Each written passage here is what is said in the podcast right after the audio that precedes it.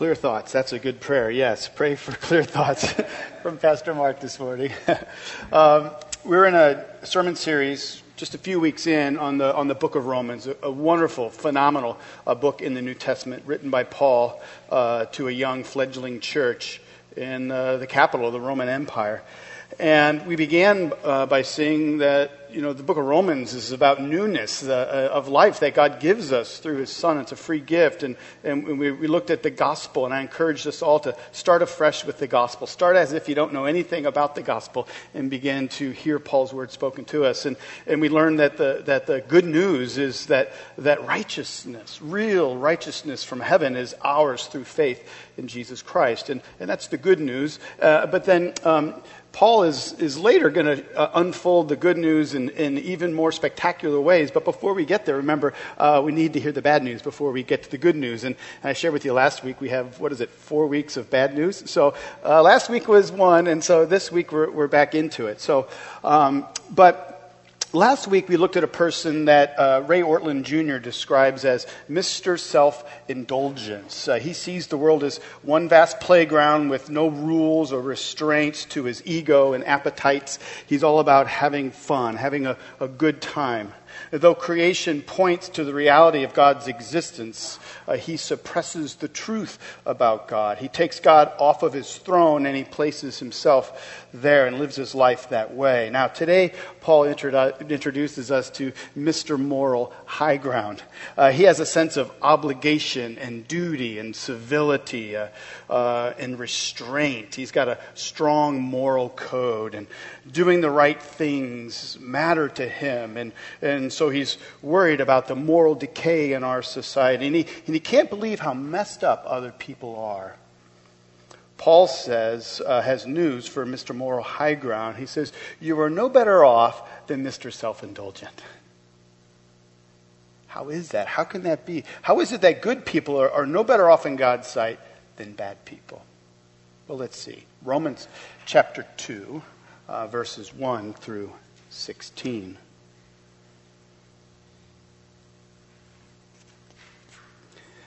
Therefore, you have no excuse, O man, every one of you who judges. For in passing judgment on another, you condemn yourself, because you, the judge, practice the very same things. We know that the judgment of God rightly falls on those who do such things. Do you suppose, O man, you who judge those who do such things and yet do them yourself, that you will escape God's judgment? Or, you, or do you presume? on the riches of his kindness and forbearance and patience, not knowing that God's kindness is meant to lead you to repentance. But because of your hard and impenitent heart, you are storing up wrath for yourself on the day of wrath when God's righteous judgment will be revealed.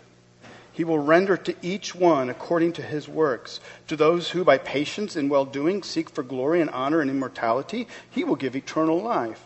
But for those who are self seeking and do not obey the truth, but obey unrighteousness, there will be wrath and fury. There will be tribulation and distress for every human being who does evil, the Jew first, and also the Greek. But glory and honor and peace for everyone who does good, the Jew first, and also the Greek for God shows no partiality. For all who have sinned without the law will also perish without the law, and all who have sinned under the law will be judged by the law. For it is not the hearers of the law who are righteous before God, but the doers of the law who will be justified. For when Gentiles, who do not have the law, by nature do what the law requires, they are a law unto themselves, even though they do not have the law. They show that the work of the law is written on their hearts while their conscience also bears witness, and their conflicting thoughts accuse or even excuse them on the day when, according to my gospel, God judges the secrets of men by Christ Jesus.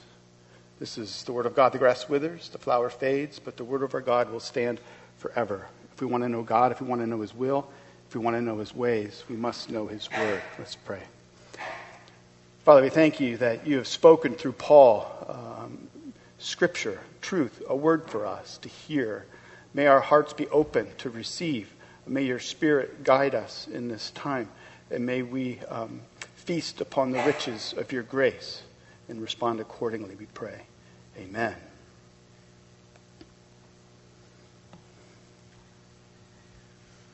Well, this week I was trying to think of a way to illustrate in a broad sense what Paul is trying to convey in this passage. And here's what came to mind.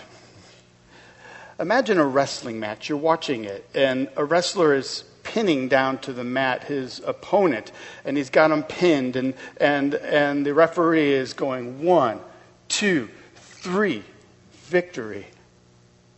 But then, in just one fell swoop, the wrestler who just pinned his opponent turns and grabs the referee and takes and body slams him to the ground, pins him to the ground. One, two, three. In a sense, that is what Paul is doing here in this text.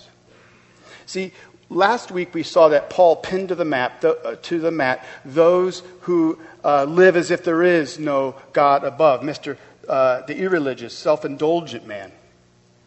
Beginning in chapter 2, Paul grabs for another opponent. Who is he?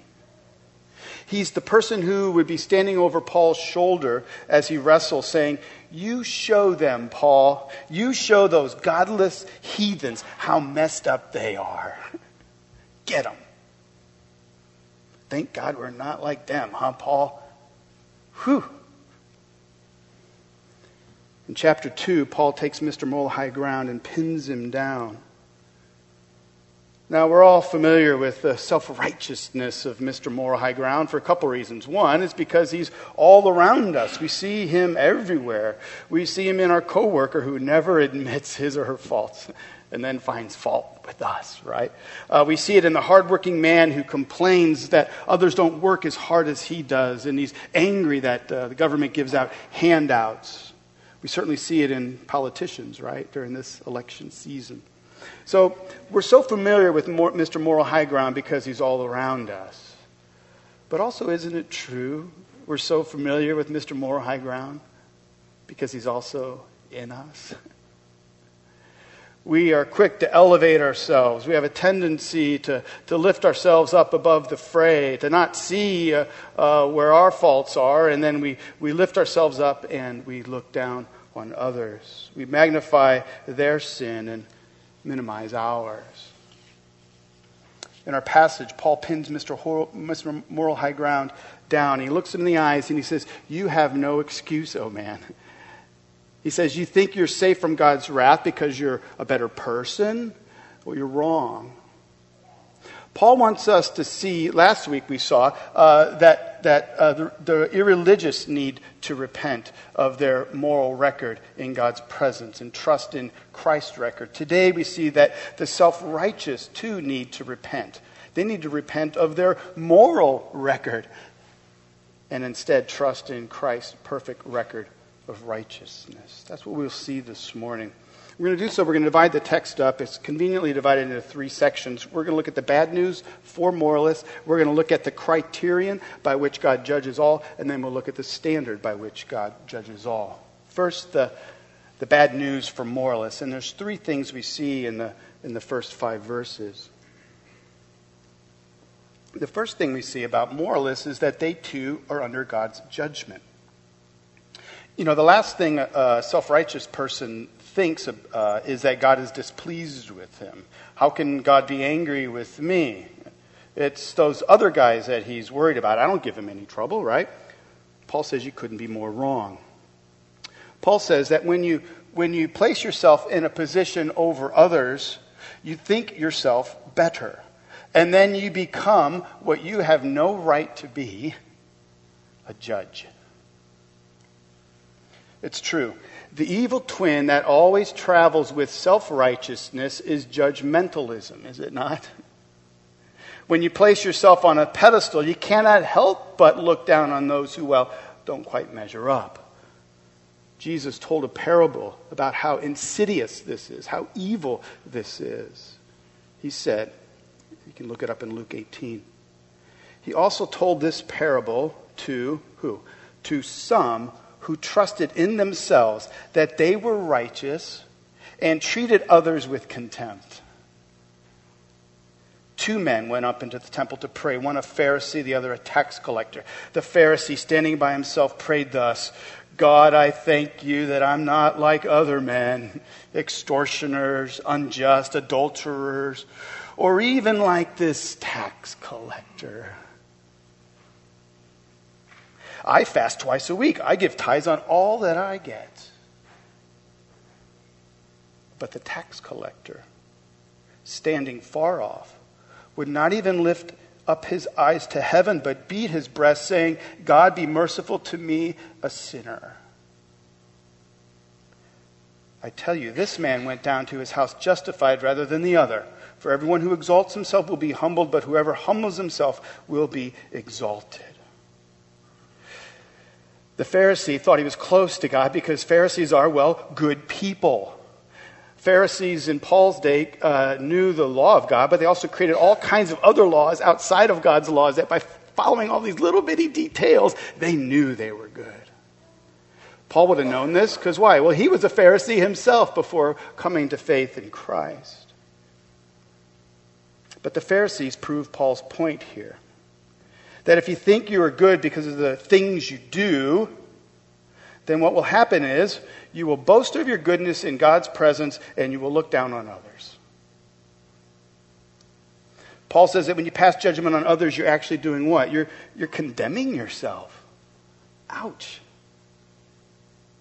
Every time you mock a classmate for her hairstyle or the clothes she wears, every time you vilify those people from that other political party, uh, every time you shout idiot at the intersection, every time we do these things, we are not proving ourselves right, but rather we are condemning ourselves in God's presence. See, many Jews in Paul's day thought that their good behavior earned them the right to judge others. They thought that by judging others, God would applaud them for their indignation.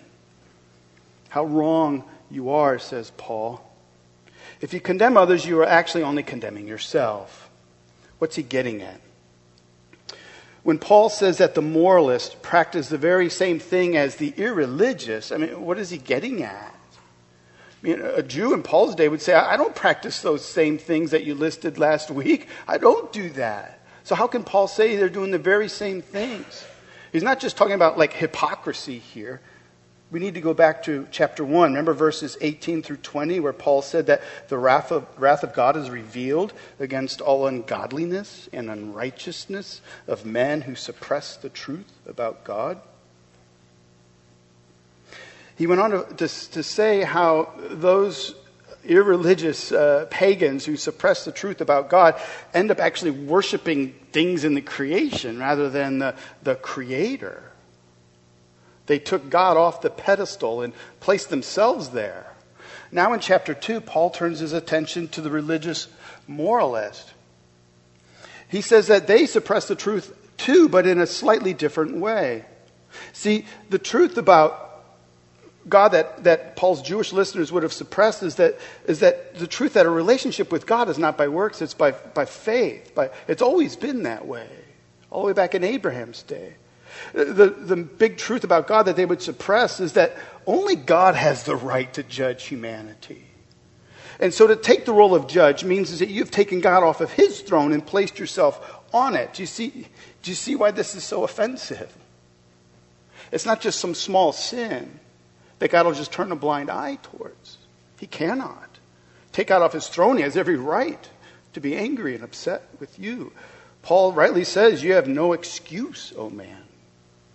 The second bad news for moralists is they take God's grace for granted. You know, most decent, hardworking people in America would, would take offense with you if you say that God will judge them, right? The most common perspective that people have is that God is not, doesn't want perfection, just sincerity. So if you mean to be a good person, then mess up every now and then, well, it's God's duty to let it slide. He is, after all, God, and He's merciful. He has to do that, right? Have you ever felt that way? You ever thought that way? Why is this wrong? Well, when we think this way, we are presuming upon God's grace. And many Jews in Paul's days did this. Look at verse 3 and 4. Do you suppose, O man, you who judge those who practice such things and yet do them yourselves, that you will escape God's judgment? And check this out, verse 4. Or do you presume on the riches of his kindness and forbearance and patience, not knowing that God's kindness is meant to lead you to repentance? God is rich in kindness, kindness and, and, tolerance. That's what forbearance means. God is rich in kindness and tolerance and patience. You know, when I think of the word rich, I don't think of money, I think of chocolate cake. You've probably done this, right? There's a whole cake there, and you get to cut your own slice. It's chocolate, you love it. And you like cut that really big piece thinking you're going to eat it all. And then you dig in, and it is so rich that after two bites, maybe five, after five bites, you have to put your fork down and hold your tummy and go, mmm, rich. That's how it is with the riches of God's kindness and tolerance and patience. We human beings foolishly think that we fully comprehend the grace of God, how loving and kind God is.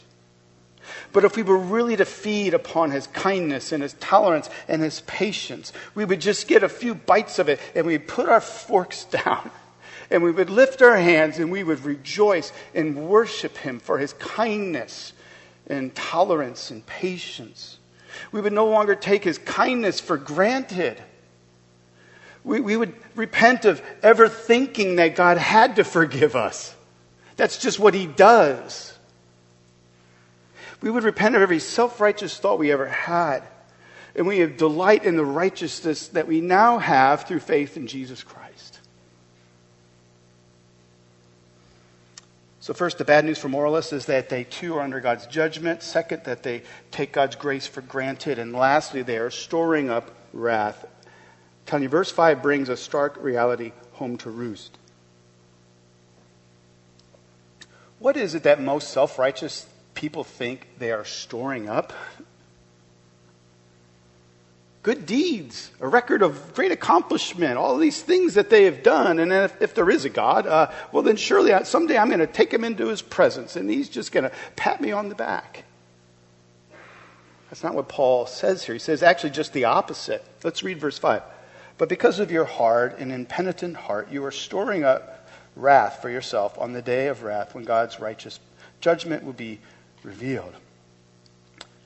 Did you notice that Paul didn't write because of your hard and impenitent heart? God is storing up wrath for you, as if God is, has a place up there where he's storing it. No, he says, You are storing up wrath for yourself. Try to wrap your head around that. That's pretty challenging.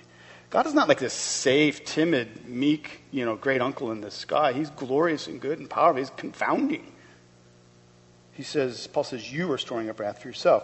You remember the, the parable Jesus earlier, the Pharisee was praying in the temple as if he was sure that God was on his side. No doubt he thought that just by going up into the temple and praying there, uh, God would have just like given him brownie points, right? No doubt he thought that he was earning uh, favor with God.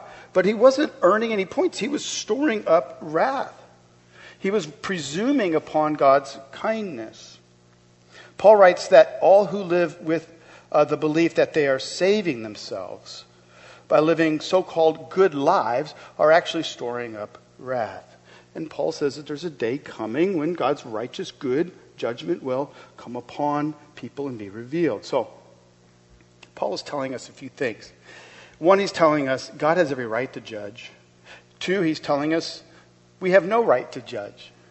Paul's whole, whole point is that this finger pointing impulse in our hearts is part of the problem that we need to be saved from. Paul also tells us that if you think you're too good to need Jesus, then your hell begins in this life. In your dark, impenitent heart, the beginning of judgment is your own grumbling and fault finding uh, that touchy, self righteous heart that just can't stop blaming others. Your hell begins on earth, wrapped up in your pious looking down on others and always being angry and bitter. That's the bad news for moralists. Now, the criterion by which God judges all. We see this in verses 6 through 11. This section can be kind of hard to figure out. Why? Well, because at first reading, it seems as if Paul is contradicting what he's been saying in the book of Romans that salvation is by faith alone in Christ alone, that, that you cannot work your way to heaven. Uh, uh, it's by faith in Christ, not by moral effort. Then we read in verse 6 He will render to each according to his works. And then in verse 7, we read that those who by patience and well doing seek for glory and honor and immortality, he will give eternal life. But for those who are self seeking and do not obey the truth, but obey unrighteousness, there will be wrath and fury. There will be tribulation and distress for every human being who does evil, the Jew first and also the Greek, but glory and honor and peace for everyone who does good, the Jew first and also the Greek. For God shows no partiality. Is, is Paul undoing the gospel? He seems to be saying if you do these work things, then you will earn eternal life. Is he changing the gospel? No, he's not. Romans, Romans is about the new life that God gives people in Jesus Christ. That old dark heart that beats for self is taken out and replaced by a new heart, a heart that is alive to the grace of God, that beats for God in His glory, one that loves God and loves neighbor. This is uh, the new life in Christ that causes us to long for that day of the resurrection. Christians don't do good works to earn heaven, but rather heaven has already been given to Christians. And so our good works are a response to that grace that God has given us. Martin Luther said, We are saved by faith alone, but the faith that saves is never alone. The fruit of our faith is good works. Now, all that being said, let's narrow down what Paul is really saying in verses 6 through 11. We need to understand what Paul is doing in chapter 2. Paul is using a rhetorical style called diatribe. He's arguing against an imaginary person, right? Oh man. and we'll find out next week that this was uh, Jewish moralists that were present all around and, uh, in, and perhaps even in the church. He's arguing against an uh, imaginary, moral, upright Jew. And as he argues with him, we're supposed to draw the proper conclusions to apply to our own lives. And what we're supposed to see here is there, there's a criterion for eternal life uh, that is um, what Paul is showing us.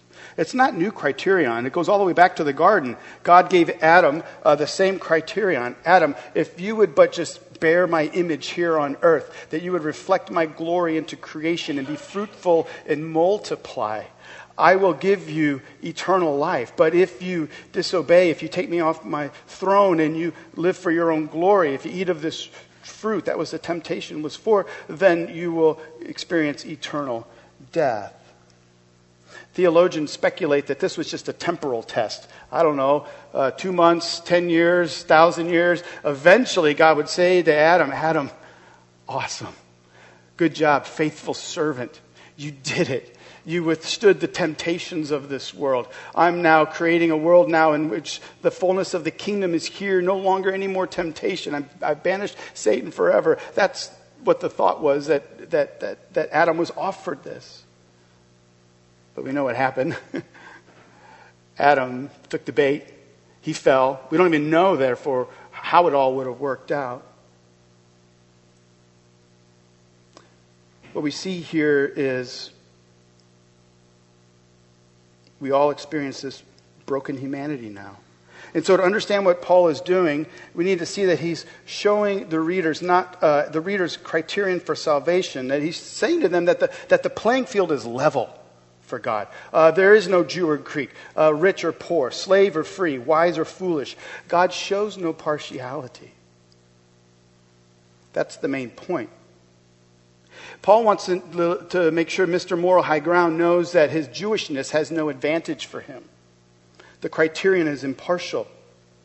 Live a good, honoring, uh, God honoring life, whether you be Jew or Greek, and you will get eternal life.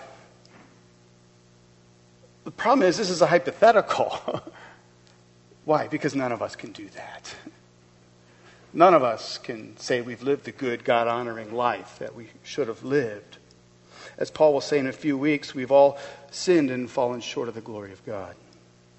That's the criteria. Now for the standard by which God judges all. This remaining section is also challenging, it takes a little explanation. Um, if you put your head inside the moralistic Jew that Paul is arguing with, it, it'll help you make a little more sense of verses 12 through 16. The moralistic Jew thinks, as Mr. Self Righteous, uh, um, that he has, has an advantage over Mr. Self Indulgence. And in a sense, he does. Next week, we're going to see that the Jews really had an advantage. That's why Paul says first to the Jew, then the Greek. See, they were the chosen people of God. They were given the sign of circumcision, which marks them off as God's people. They were given the law so that they would know how to properly relate to God and to each other. So the imaginary moralistic Jew would think that, that having the law gave him an advantage over, over the Gentiles. You see, you'd be thinking, I know what to do because God has shown me and I'm doing it. Paul needs to set him straight. Paul demonstrates that God judges fairly. Verse 12 For all who have sinned without the law will also perish without the law, and all who have sinned under the law will be judged by the law. The law here is the Ten Commandments. Those who sin without having the law will be fairly judged as those who just didn't have the law. That's, that sounds fair to me, right? You don't have the law. All right, I'm not going to judge you by the law. Okay. Those who do have the law, the Jews, well, you're going to be, you're going to be judged by the law. You've got it. So what does the law say? Sounds fair, right? Verse 13 he adds, For it's not just the hearers of the law who are, justif- are righteous before God, but the doers of the law who will be justified. Paul says that those who do the law will be justified. It's not enough to know the law, one must respond in perfect obedience. Now, is Paul once again saying that we have to earn our salvation? It sounds like we justify ourselves by doing the right things. Not so fast. Remember, Paul is framing a rhetorical argument. It's a verses 12 through 13, it's a hypothetical situation. Paul is saying whether people have the written law or not, people are saved according by, to doing what is right. The problem is no one could ever do what is right, whether you have the law or you don't have the law. No one lives up to that standard. All have fallen short. Neither the Jew who has the law nor the Gentile who has not the law can stand in God's presence. That's Paul's point. And so these last few verses, it isn't. He, he, isn't how he isn't showing us how someone can save themselves, but rather that God is fair in judging all. That's his point, right? He's, he's, that's the point he's making. All right, let's look at verse 14 and 16. Amazing verses. They help us with uh, some important truths uh, that we need to see in Scripture. And in fact, um, these verses address the 2,000 year old dilemma. Have you ever asked yourself, what about the innocent tribesman who's living far away in uh, the jungles of the, of the Amazon? Are you saying that God will judge them because they, they haven't even heard of Jesus Christ? Paul addresses that here. Have you ever, have you ever wrestled with that question? I wrestled with that question before coming to faith in Christ. It was one of those things that, that if I cannot resolve this, I don't think I could, could be a Christian. Paul deals with this in verses 14 through 16. See if you can follow what Paul is doing here. In verses 14 through 16, Paul is saying, he says, Though the Gentiles do not have the law of God, it's not as if they, that's not what's in the text. I'm paraphrasing. you guys are looking at it like, all right, what is it? Okay. All right. Paul says, though the Gentiles don't have the written law of God, it's not as if they don't know right and wrong. God has written right and wrong on the human heart. It's, it's how God made man in the garden originally with the law written on our hearts, knowing what is right and wrong. So when the Gentiles, even though they've experienced the fall and don't totally, our brains don't function totally right, our hearts are somewhat dark, even, those, even though those realities exist, don't be surprised when a Gentile who's never heard the law fulfills it. See, Paul is speaking about the truth that right and wrong is truly ingrained into humanity. Go around any culture in the world, even to the deepest, darkest recesses of the jungles of the Amazon, and you will find people who what? Know that murder is wrong, that stealing is bad, that adultery is forbidden. Now, because of the fall, human consciences are, are a little faulty. There will not be universal acceptance. There will always be outliers, psychopaths, and mentally deranged, right? But by and large, we do not need the Ten Commandments to know at a basic level uh, what right and wrong is. Take a candy bar from a toddler, and, well, he'll know that that was wrong, right? At least in my household. No more toddlers, though. You take their iPhone, and they'll know that that was wrong. All right. Um, in verse 15, Paul describes what goes on in the conscience of someone who does not have the Jewish privilege of the law. He says that Gentiles do not need Scripture to sense guilt before God. Their own consciences bear witness to how they've lived. That's Paul's point. Everyone is guilty in God's sight. Those who have the written law are guilty. Why? Because they cannot do it. And those who do not have the written law are guilty too. Why? For no one can live up to their own standards of right and wrong, let alone God's. Isn't it true? If you're here this morning and, and you're not a follower of Christ, is it not at least true that you have some set of rules that you believe others should live by, a certain degree of generosity that you expect in society, a certain um, level of reciprocity. If I do this, someone should rightly do this in response. And, and do you not believe that others should, well, quickly like forgive you when you make a mistake, right? Of course you do. That's Paul's point.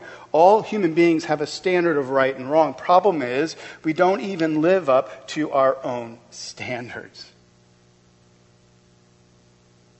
Here's what Paul's getting at God will judge you according to the standard you affirm. The Jew to the Torah as his or her standard. God will judge them according to the standard they have accepted. Gentiles, pagans, atheists, Buddhists, bohemians. Everyone else will be judged by the standard that that individual affirms for themselves. Problem is, no one is able to live up to their own standard, let alone God's. So you might be able to hide your failings from other people, put up a good front, but you cannot hide from God. Paul writes in verse 16 that there's a day coming when, according to his gospel, God judges the secrets of men by Christ. Everyone has secrets. Little things you've done or haven't done or wished you've done that no one knows about. You've probably got a few things that came up this past week, right? Glad no one knows that. Our dark secrets demonstrate that we don't even live up to our own standards. The seminary I graduated from, Covenant Theological Seminary, uh, is home of the Francis Schaeffer Institute. You may know who Francis Schaeffer is. Maybe you don't, but he's one of the greatest intellectual minds of the 20th century. And he described what Paul is doing here this way. He said, Each person goes through life with an individual tape recorder hanging around his or her neck. Okay, MP3 player. All right, let's up, upgrade it. It records everything we say about others who they should be, what they should do, what we expect out of them. And then on the last day, God the judge will take the tape recorder off your neck and say, Remember, I'm completely fair. Let's just hit play, and I will just judge you according to the standard that you have judged others. Do you see why Paul in our passage says, do you suppose that you will escape the judgment of God?